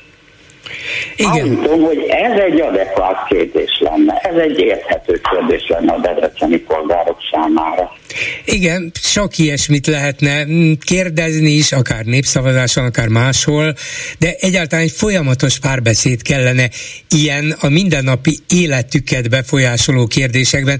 Nem véletlen, hogy akkumulátorügyben elindult egy tiltakozás, mert van félelem, hogy ez megváltoztatja az ő biztonságukat, az életüket, ez, ez akadályozó lehet, nem egyszerűen csak munkalehetőség, hanem sok minden más is jár vele, és ilyenkor az volna a demokratikus megoldás, hogy kérdezünk, mi volna jó, mi volna elfogadható. Lehet, hogyha 5 kilométerrel odébb találtak volna egy helyet az építkezésnek, akkor már a, a problémák egy részét meg lehetne oldani. De az is lehet, hogy nem Debrecenben kell keresni, hanem egy, egy jobb vízellátottságú helyen, környéken, és akkor ott, ott nem, nem okozna ekkora problémákat. Igen, például, igen, hát még Magyarországon is találni olyan Hogyne? települést, amelyiknek a vízellátottsága sokkal jobb. Így van, így van. Úgyhogy ezt, ezt végig lehetne gondolni, így is, és ugyanezt mondhatjuk a, a ma reggel, ma délelőtti e, demokrácia deficitünkre, ami a, a pedagógusokkal történt, hogy nem, nem engedték szókhoz jutni a a szakszervezeteket.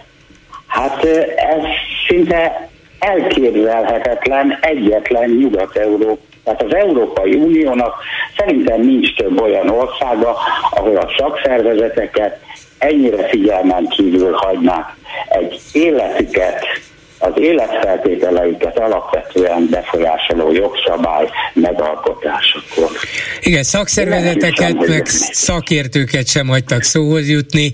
A, az ellenzéki pártokat ugyan néhány percben megkérdezték, de a fölvetéseiket lényegében lesöpörték. Tehát egyikre sem mondták azt, hogy hát igen, ezt megfontoljuk, ezt vitassuk meg részletesebben, most nincs rá idő, de jöjjünk össze a jövő héten. Lényegében csak azért hívták be őket, hogy mit lehet elmondani három hát perc semmit, alatt, vagy semmit. akár öt perc Igen. alatt. Persze, persze. Hát erre volt példa a Brutinak a megszólalása két farkú kutyaszpártás esetében. Úgy van. Igen. Így van. Lehet, maximum. Igen, maximum. igen. Köszönöm Remélem, szépen. A két kutyapárt ott volt, és, és ő is részt vett ebbe Nem, ja, nem, nem, nem voltak még ott, majd talán a következőnél, következő parlamentben, de lehet, hogy akkor már a Fideszt kell elhívni, mint ellenzéki pártot az egyeztetésre. Hát remélem, remélem, ebbe bízom. Köszönöm szépen, viszont hallásra. Viszont hallásra. A telefonnál Bozóki András, politológus, szociológus, egyetemi tanár. Jó napot kívánok! Jó napot kívánok! És az Orbán jelenségről szeretnék önnel beszélni. Tulajdonképpen arról, amit minden nap tapasztalunk, a hallgatóink néha nehezményezik is, hogy már megint Orbánról van szó. Már megint Orbán ezt mondta, már megint Orbán azt mondta, miért nem hagyjuk a fenébe, de hát nem csak mi vagyunk így vele, lényegében nincs már olyan nap, hogy a világ sajtója ne foglalkozna azzal, hogy Orbán mit mondott, vagy mit csinált, vagy az Orbán kormány mit döntött, mit lépett, mit vétózott, mit, mivel vívta ki a barátai szövetségesei dühét, értetlenségét, felháborodását, és az embernek hát legalábbis nekem állandó gondot okoz, hogy megfejtsem, hogy miért akarja ezt Orbán, már azon kívül, hogy szereti, hogyha foglalkoznak vele, mint egykor Gábor Zsazsa, mindegy, hogy mit mondanak róla, csak beszéljenek. De szerintem kell, hogy legyen végül is egy miniszterelnöknek a hatalom birtokosának, kell, hogy legyen kívül, ezen kívül valamilyen más célja is. Mi lehet ezzel a folyamatos provokálással Orbán célja? Hát eleve azt hiszem, hogy ez a természetében benne van. Amióta politizálni kezdett, általában nem a, azt követte, amit a többség mondott, hanem megpróbálta mindig megosztani a, a, mindazokat, akik a szavazókat vagy a pártját.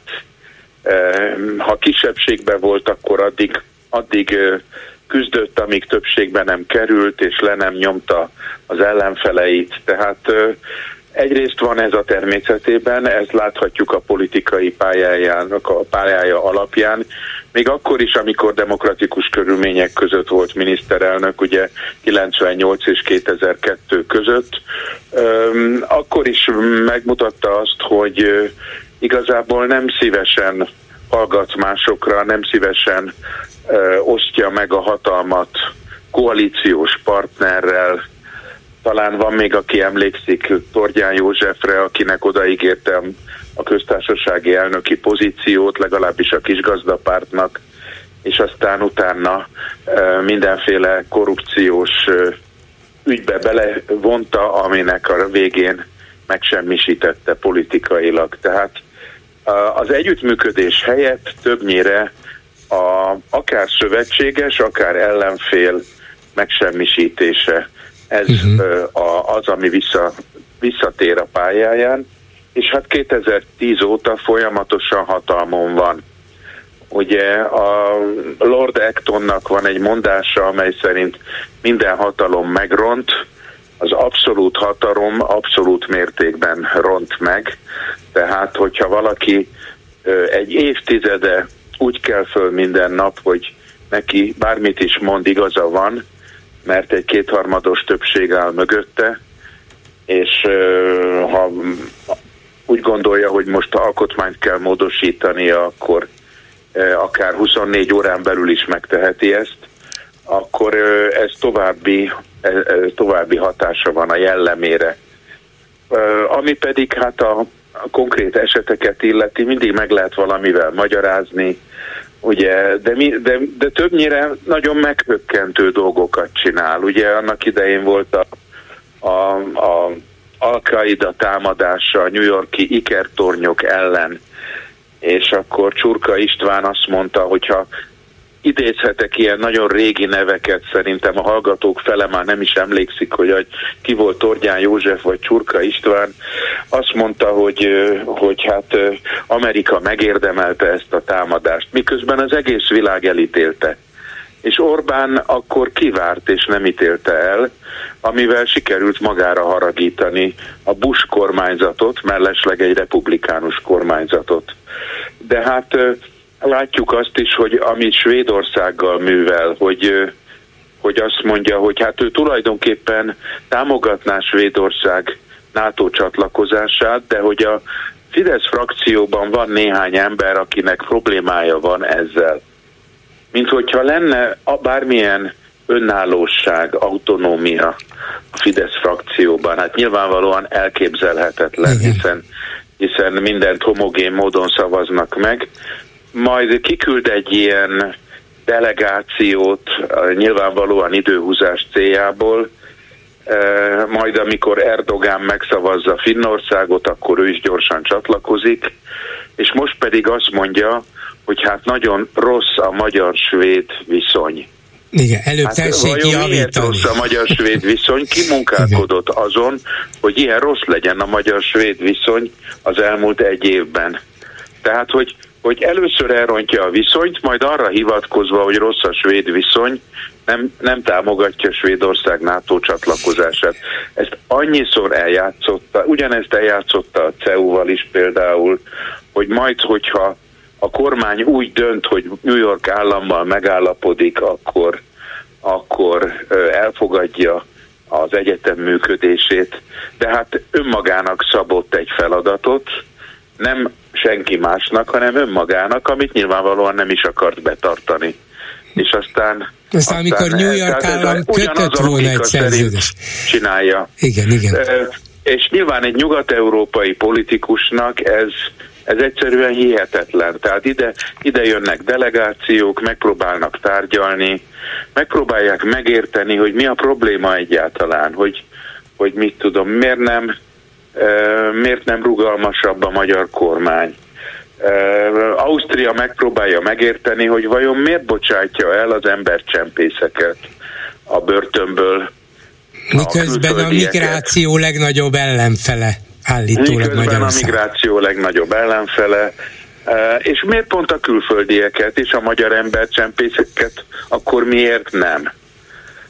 Vagy, a, vagy ha a terroristát el lehet, de kegyelemben lehet részesíteni, akkor miért nem lehet a tolvajokat kegyelemben részesíteni, akik be vannak börtönözve és így tovább, és így tovább. Ugye az is elhangzott, ha már az akkumulátorgyáról esett az előbb szó, hogy hát ott igazából jó lenne, ha a magyarok dolgoznának, de hát a magyarok mm, helyett valószínűleg Kínából fognak behozni munkaerőt átmenetileg.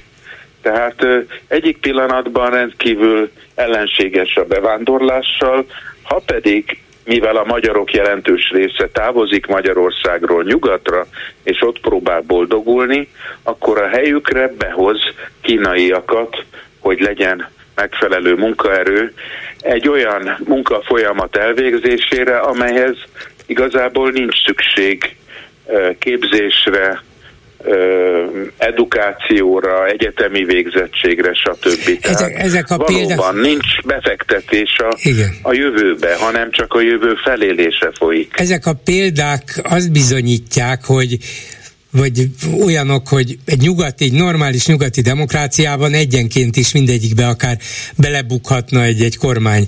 Orbán Viktor azonban, Orbán Viktor azonban mindegyikből jól jön ki országon belül.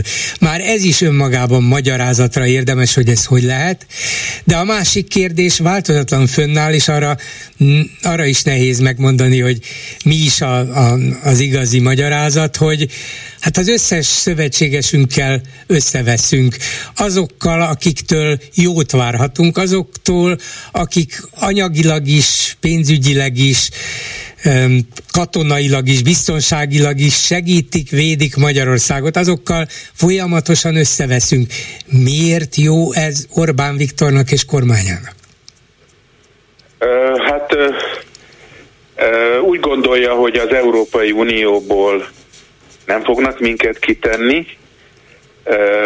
A magyar társadalom nem fogja megszavazni, hogy elhagyjuk az Európai Uniót, tehát megpróbál azzal kereskedni, hogy Magyarország az Európai Unió tagja, és ezáltal keleten, Közép-Ázsiában, Oroszországban, Kínában és máshol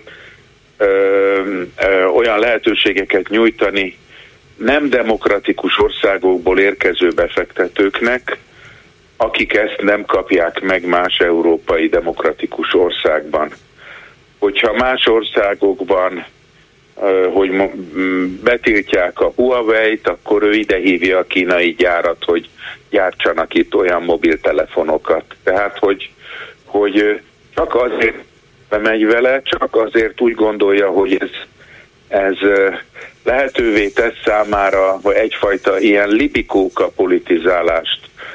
Ugye pávatáncról, bár ő maga is beszélt, tehát, hogy ő, ő nem szeretne betagozódni igazából sehova, mert olyan helyre, ahol nem ő diktál. Neki ez a probléma mája a demokráciával is, mert voltak éppen nem tud demokratikusan kormányozni, ő csak akkor tud és szeret kormányozni, hogyha ővé az abszolút hatalom. Tehát, hogyha ki tud kacsintani abból, hogy itt a nyugati világban nem ő a vezető, kényelmetlen egyeztetéseket kell lefolytatni. És pláne, hogyha szabályokat kell betartani, olyan szabályokat, amelyeket nem ő hoz, ahhoz, hogy hozzájusson az Európai Uniós pénzekhez, vagy akár a norvég alapkifizetéseihez, akkor neki el kell fogadni szabályokat. Ez nagyon nehezen megy, pláne akkor, hogyha feltételezhető, hogy keletről nem csak baráti kitüntetéseket kap, hanem esetleg csupán feltételezem, esetleg valamilyen korrupciós lehetőségben is részt tud venni. Ezek feltételezések, de nyilván megéri neki. Ha nem, éri, ha nem érné meg, akkor biztos nem csinálná. Mert ez egy veszőfutás az országnak is, neki is nyugaton, és hát az állampolgároknak is nagyon de, mi, de mintha élvezné ezt a veszőfutást, mintha élvezné, hogy ő Igen. az első számú fekete bárány, hogy mindenki őt gyalázza, legalábbis a barátaink között, vagy nyíltan, vagy burkoltan, vagy ha nem ők, akkor, akkor a, a sajtójuk, ez az úgynevezett mainstream média, de most már politikus is, ugye az új német védelmi miniszter mondta, hogy csalódott és ingerült vagyok magyar barátaink barátaink viselkedése miatt ilyet nem szoktak mondani Igen, a, a hát politikusok. Ez, De van, mintha Orbánnak hogy, ez tetszene, mintha, mintha szint élvezné Lényegében ezt. sokáig megpróbált racionálisan is politizálni, az Európai Unión belül próbált az Európai Néppártban többséget szerezni, majd amikor onnan kiszorult, akkor megpróbált valami fajta szélsőjobboldali koalíciót létrehozni a, a olaszokkal, lengyelekkel, stb. Megpróbált a visegrádi négyeknek a vezére lenni. Ezek mind kútba estek, ezek a törekvései, mert, mert sehol sem tűrte azt el, hogy rajta kívül mások is vannak, akik szintén próbálnak szabályokat alkotni, vagy akivel kooperálni kellene. És hát azt vezem észre, hogy romlik, tehát én, én nem vagyok orvos, én nem, nem akarok belemenni ebbe a csapdába. Viszont hogy régről ismeri Orbán Viktort, úgyhogy én össze tudja hasonlítani. vagyok, Igen. tehát azt látom, hogy, hogy fokozatosan szorul ki a mainstreamből, és egyre vadabb dolgokat csinál, amióta az, amióta az Európai Néppártból kiesett a Fidesz, azóta ő tulajdonképpen talajt veszített amióta nem ő állapítja meg, hogy kik az ellenségek, Lást például azok, akik át, át akarják magukat operáltatni, vagy ilyesmi, tehát neki olyan ellenségekre van szüksége, akik társadalmi szinten nem is léteznek. De amikor megjelenik egy valódi veszély, mint a Covid, pandémia, vagy egy orosz agresszió Ukrajnában, amikor valóban tét van, és amikor valami fajta morális éle is van a döntésének, akkor hirtelen az utcai harcosból egy nagy békeharcos lesz, és teljesen 180 fokos fordulattal hátraarcot tesz. Tehát, hogy, hogy igazából igazából megbillent, már, már nem ő diktálja az események menetét, és, és uh, én úgy látom, hogy ő valami fajta mértékvesztés van nála, hogy, hogy már Amerikai Egyesült Államoknak is úgy beszólogat, megmondja, hogy nem ezt az elnököt akarjuk, hanem jöjjön vissza Trump, neki drukkolunk. Tehát, hogy ezek ilyen ilyen nevetséges dolgok, tehát hogy, hogy hol fogja ezt folytatni, majd hadat üzen Amerikának, mint Bárdosi. Nem idején. lehet, hogy nem lehet, hogy azon kívül, hogy hát van benne, lehet, hogy túlzás, és nem ez van az Orbáni személyiségben, egyfajta politikai mazohizmus, mintha élvezné, hogy ütik, vágják, és közben ő lesz a világon a leghíresebb magyar, ezt a részét szerintem élvezi, de hogy van benne egy racionális politikai számítás, hogy én akkor is mindenkivel szembeszállok, ha morálisan, ha mm, katonai értelemben, ha politikai vagy anyagi értelemben is nem baj, kockáztatok sok minden, de a magyar társadalom legalább felének vagy többségének azt tetszik, hogy én vagyok az a kurucus magyar vezető, aki tudja ugyan, hogy kisebb, meg gyengébb, de nem fél senkitől. Amerikától se, az Európai Uniótól se, senkitől, és ez itthon politikai szavazó szavazót és bázist teremt? Ebben van valami természetesen, tehát itt nem csak pszichológiai magyarázat lehet, hanem valóban van egy fogadókészség a társadalomban egy ilyen Orbáni politikára. Ez egy sérült nemzettudatú társadalom. Az elmúlt száz évben ha megnézzük, hogy hány rendszerváltás volt, és egy olyan országban élünk, ahol a nemzeti függetlenségnek a kikiáltásának a pillanata az tulajdonképpen összekapcsolódott egy nagy vereséggel, a, a birodalmi tudat elvesztésével, e, Trianonnal, e, és, és e, míg azt látjuk a szomszédainknál, hogy a, a nemzeti büszkeség és a demokrácia az kéz a kézben halad, és pont azért akarnak jobb demokraták lenni, hogy bebizonyítsák, hogy, hogy Szlovákia, Horvátország, Szlovénia, Észtország milyen jól tud működni. Magyarországon a nemzeti érzés az egy, az egy sérült, egy sérült nemzettudat van, amely nem hogy becsülné a demokráciát, hanem vonzódik az ilyen erőskező vezetők iránt.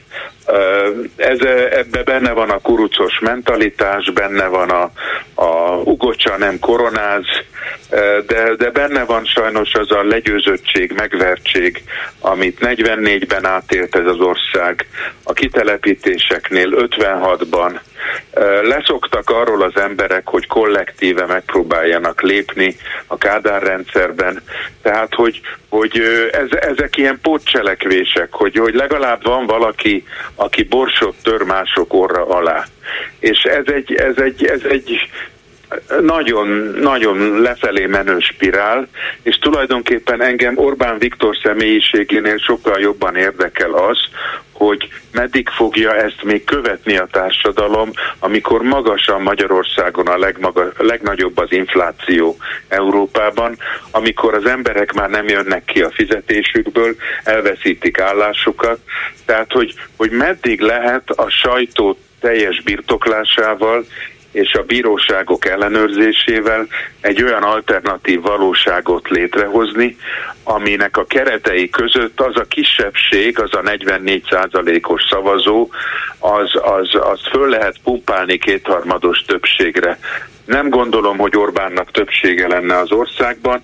Kiépített egy rendszert, ez itt már nincs szabad verseny a pártok között, nem gondolom, hogy szabad választások vannak, hanem a párt állam küzd azokkal a civil szervezetekkel, tanárokkal, nővérekkel és a megmaradt ellenzéki pártokkal, amelyek, amelyek még léteznek. Tehát, hogy itt, itt a pluralizmus súlyosan megsérült, igazából demokratikus értékekre már csak mint ideálokra lehet hivatkozni, nem pedig, nem pedig a, a valóságnak a, a tényeire. Tehát persze, hogy nem tárgyal a szakszervezet, a, a tanárok szakszervezeteivel, és a szakszervezetek meg vannak lepődve, hogy miért nem tárgyal vele, tehát ez már így van több mint tíz éve, tehát akkor a szakszervezeteknek is el kéne gondolkozniuk, hogy talán más stratégiát kellene folytatniuk. Hát gondolkozhatunk, sajnos még egy ideig attól tartok. Köszönöm szépen Bozóki András egyetemi köszönöm, tanárnak.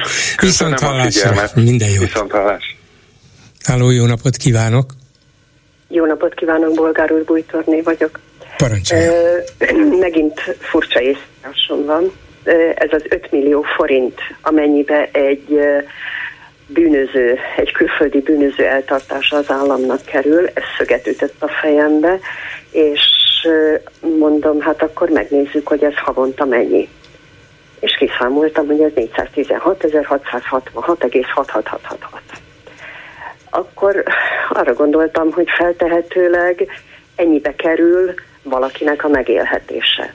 És akkor mondom, miért nincsen minden dolgozónak ennyi, nettója, mert ez gyakorlatilag nettó, mert ezután nyilván nem fizetnek áfát, béfát, béfát. Miért nincsen a nyugdíjasoknak ennyi. Jó, lehet velem alkudni, hogy őrzés, meg mit tudom én, mi egyéb költség is van, hát akkor vegyünk le belőle 20 ezer forintot, vagy mit tudom, 16 ezer 666-ot, legyen 400 ezer forint. Az amennyibe egy embernek a megélhetése havonta kerül mert ugye ott fönn kell tartani a büntetés végrehajtási intézményt, meg fűteni kell, meg mit tudom én, mit kell csinálni, meg kaját kell adni.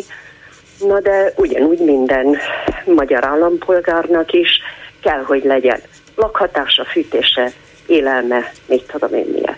Úgyhogy csak ilyen lökött ötlet jutott eszembe, hogy esetleg, hogyha nyugdíjas szervezetek, vagy szakszervezetek, vagy bárki uh-huh. indokolnák, hogy miért és mennyi igen, jó, jó szempont, kétségtelen jó szempontot hozott bele ebbe a egyébként cinikus és, és fe, feláborító, meghökkentő dologba, hogy ó, hát túl sokba kerülnek ezek nekünk, úgyhogy inkább szabadon engedjük őket.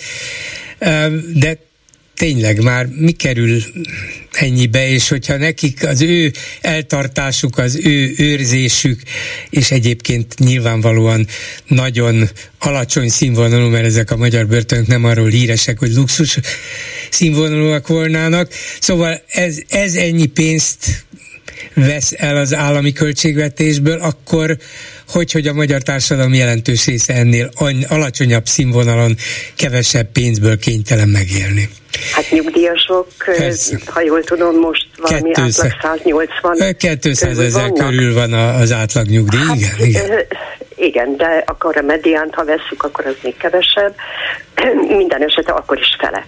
Igen. Vagy pedig hazudtak az 5 millióval mert hogy nem annyiba kerül. Szóval most lehet válogatni, de, de én, szóval nekem szöget ütött a fejembe, hogy ha ez 5 millió fejenként egy bűnöző eltartása, akkor hát el kell tartania magát egy magyar állampolgárnak is, Persze. aki nem bűnöző, hanem saját maga. Így van, aki dolgozik.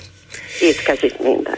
Igen, Úgyhogy és nem, na, nagyon, jó, nagyon jó szempontot hozott föl, és ráadásul akkor hozzátehetjük azt is, hogy jaj, szegény állam nem tudja eltartani ezeket a bűnözőket, hát akkor a magyar embercsempészeket miért nem engedik ki, mert csak a külföldieket?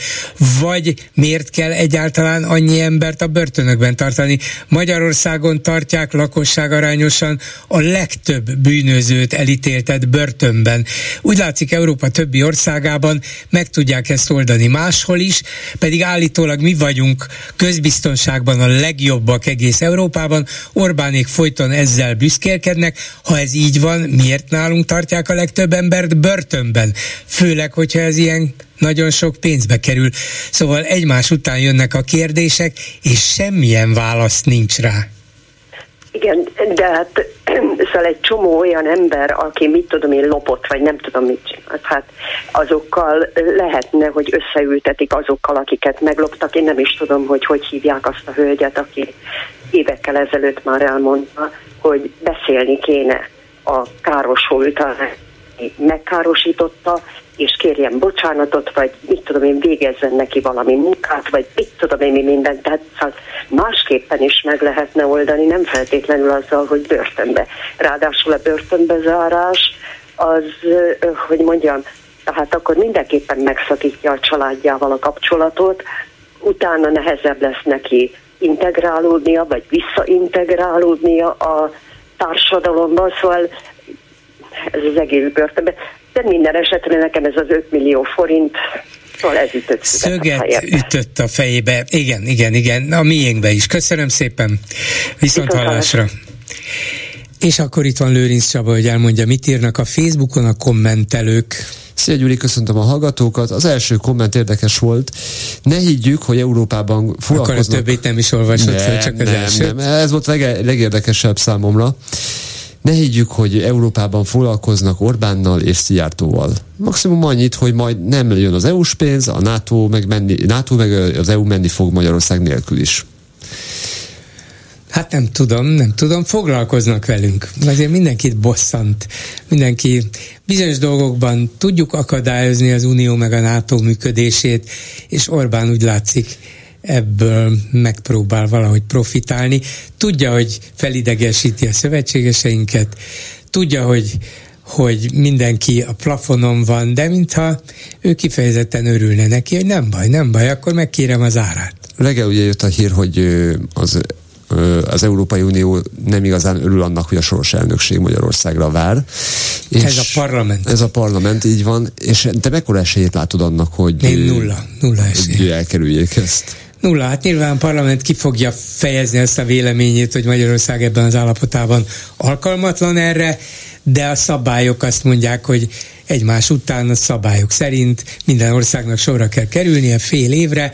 Speciál ez a ez a egy év múlva bekövetkező, 24. július 1-től bekövetkező magyar elnökség a legjelentéktelenebb lesz, úgyhogy már csak ezért sem fognak semmit tenni azért, hogy elvegyék ezt a magyar kormánytól, mert ez rögtön a három héttel a jövővi európai választások után kezdődik, akkor nyári szünet is jön, nem is fog megalakulni az új Európai Parlament, hónapokba telik, amíg föláll az Európai Bizottság, vagyis az égvilágon semmi nem fog történni az Európai Unióban, ha Orbán Viktor a feje tetejére áll, és fejen állva utazza végig az egész Európai Uniót, akkor sem fog semmi történni. Úgyhogy azt fogják mondani, hogy csináljátok csak a semmit. Tehát nagyjából úgy számom, hogy kb. ilyen három hónapos mozgásterük lesz, és az nem, még annyi sem, nem, nem, gyakorlatilag nulla a be, illetve az egyik tele, kommentelő által beletelefonálónak nevezett uh, személyel kapcsolatban született néhány komment.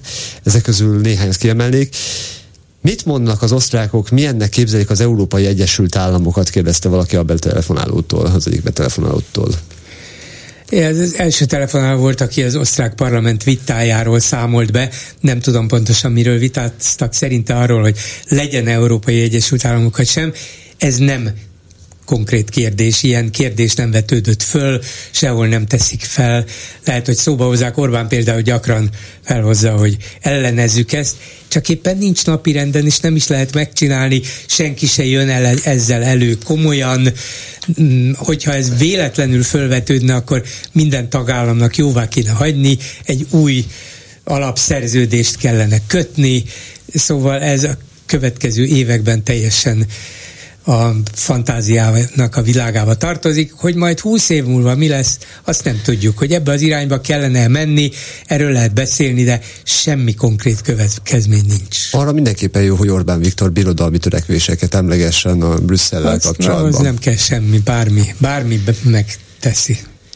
A demokrácia nem a többség teljhatalmát jelenti, írja egy másik kommentelő, az a bolsevizmus, hanem azt, hogy döntően a többségi és kisebbségi vélemény konszenzusa az, ami érvényesül. Ez a demokrácia. És ezzel hajlamos vagyok egyetérteni.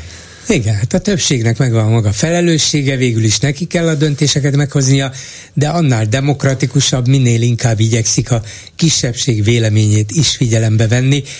Nem a kisebbség kell, hogy irányítson, de nem szabad félre söpörni. Volt egy keményebb hangvételű komment is, ha nem volna nálunk demokrácia, a népakarat közbelépne.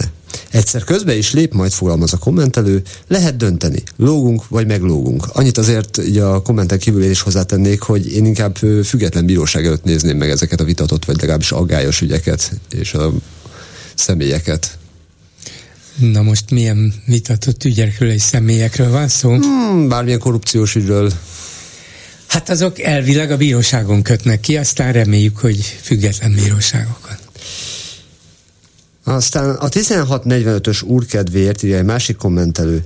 Doble, Doblev Klára legalább tucatszor bejelentette, hogy megválasztása esetén egyike az első lépéseinek, hogy az EU ügyészségéhez is csatlakozunk.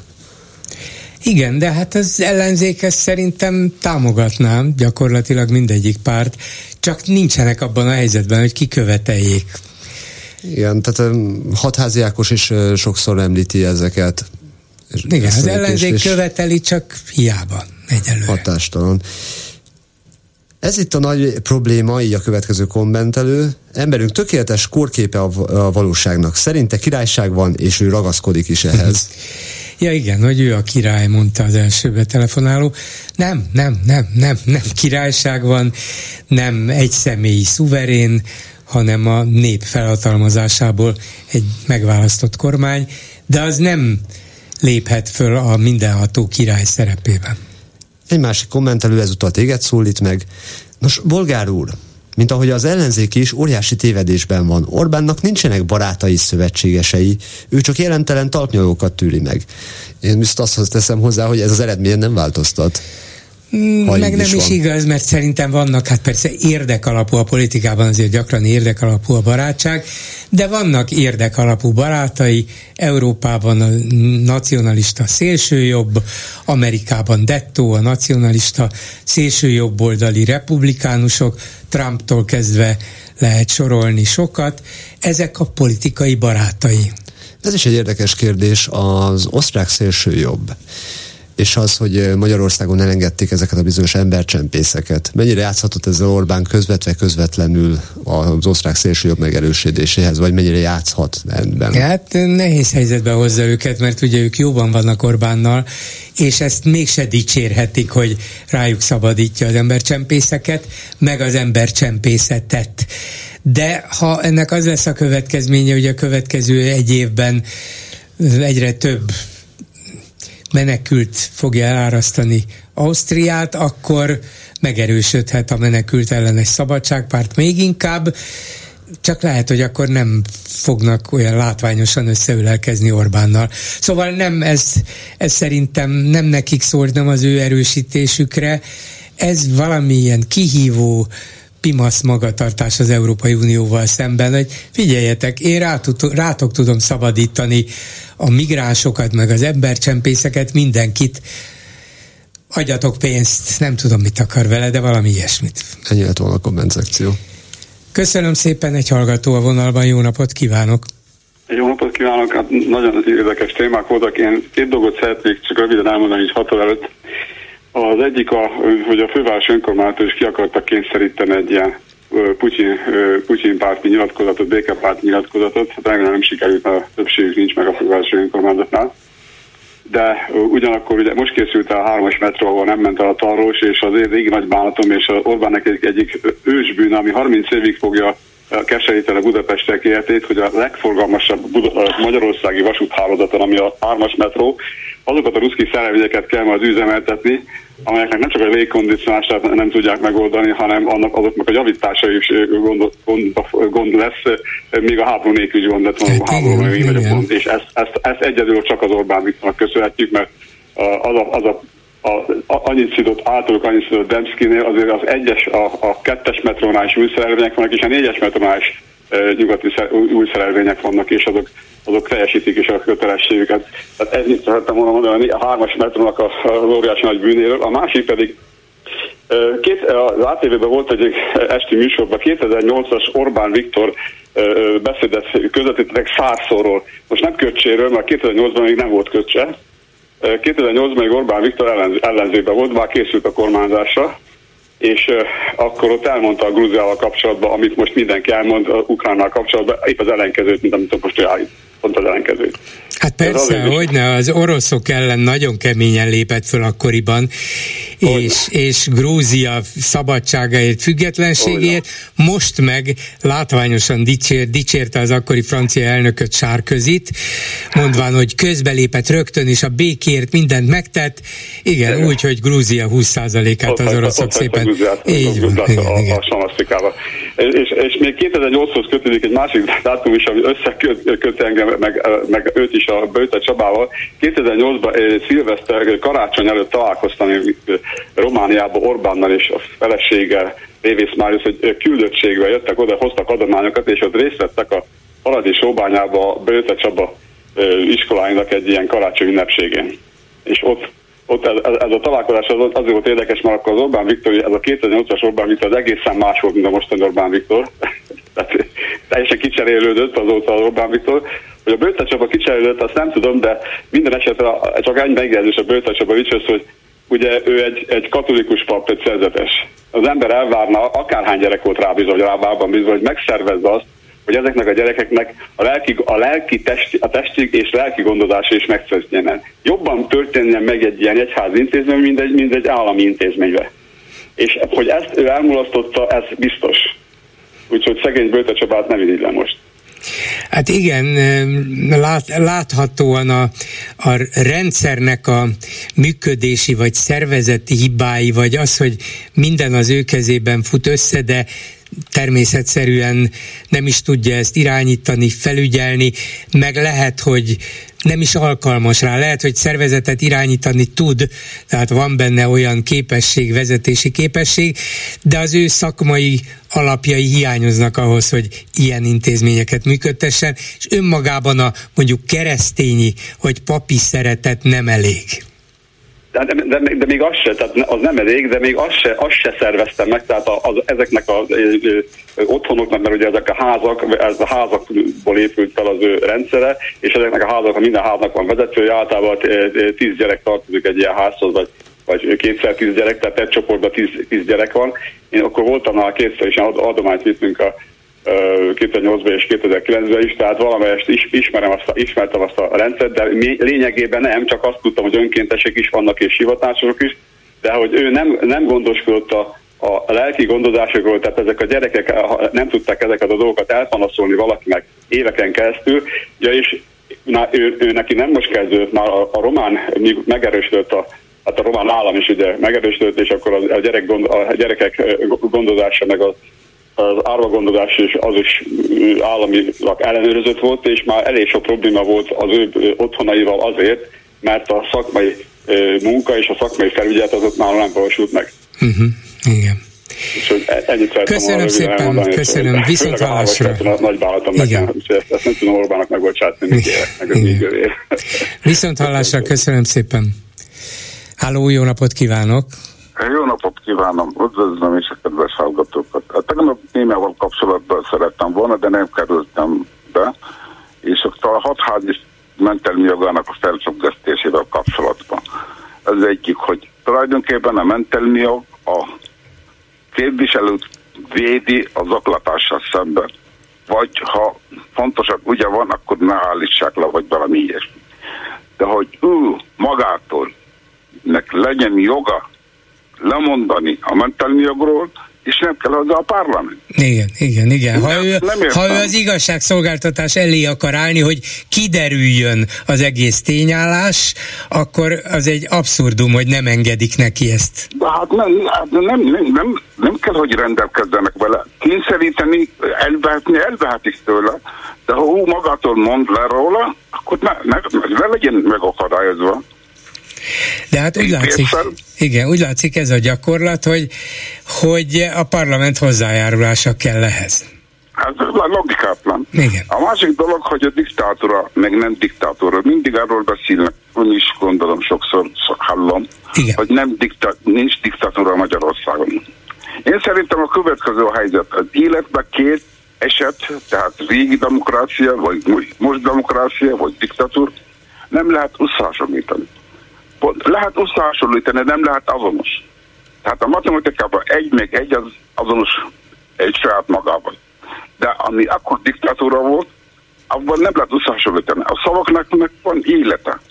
Tehát ami száz évvel volt gyerekfenyítés az iskolában, nem volt erőszak. Most erőszak. Tehát a diktatúra is. Szézár idején a diktatúra bármit kínálhatott. Senki nem háborodott föl.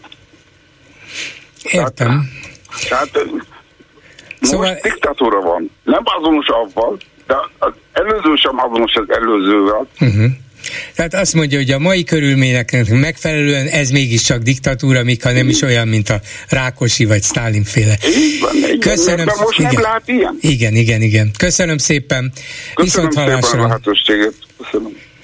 Ezzel a megbeszéljük mai műsora véget ért. Készítésében közreműködött Petes Vivien, Lőrinc Csaba, Erdei Tünde Simon Erika és Horváth Ádám. Bolgár Györgyöt hallották, viszont hallásra holnap. Most pedig jön az Esti Gyors. Esti Gyors, a hírek háttere döntött a parlament. Összehangolt támadást Törvényjavaslatot nyújtottak be. tiltakoztak. Korrupciós botrányba Az inflációs adatok szerint újabb menekült hullám várható. Aláírták a megállapodást. Esti gyors, a hírek háttere. Jó estét kívánok, Szénási Sándor vagyok. Egy hír és a háttere. Egy kievi sajtókonferencián az egyik újságíró orosz nyelvű kérdést tesz fel az elnöknek. Zelenszky félrefordul, az asztalról felvesz egy tolmácskészüléket és a fülébe dugja, int a kérdezőnek, hogy kezdje újra.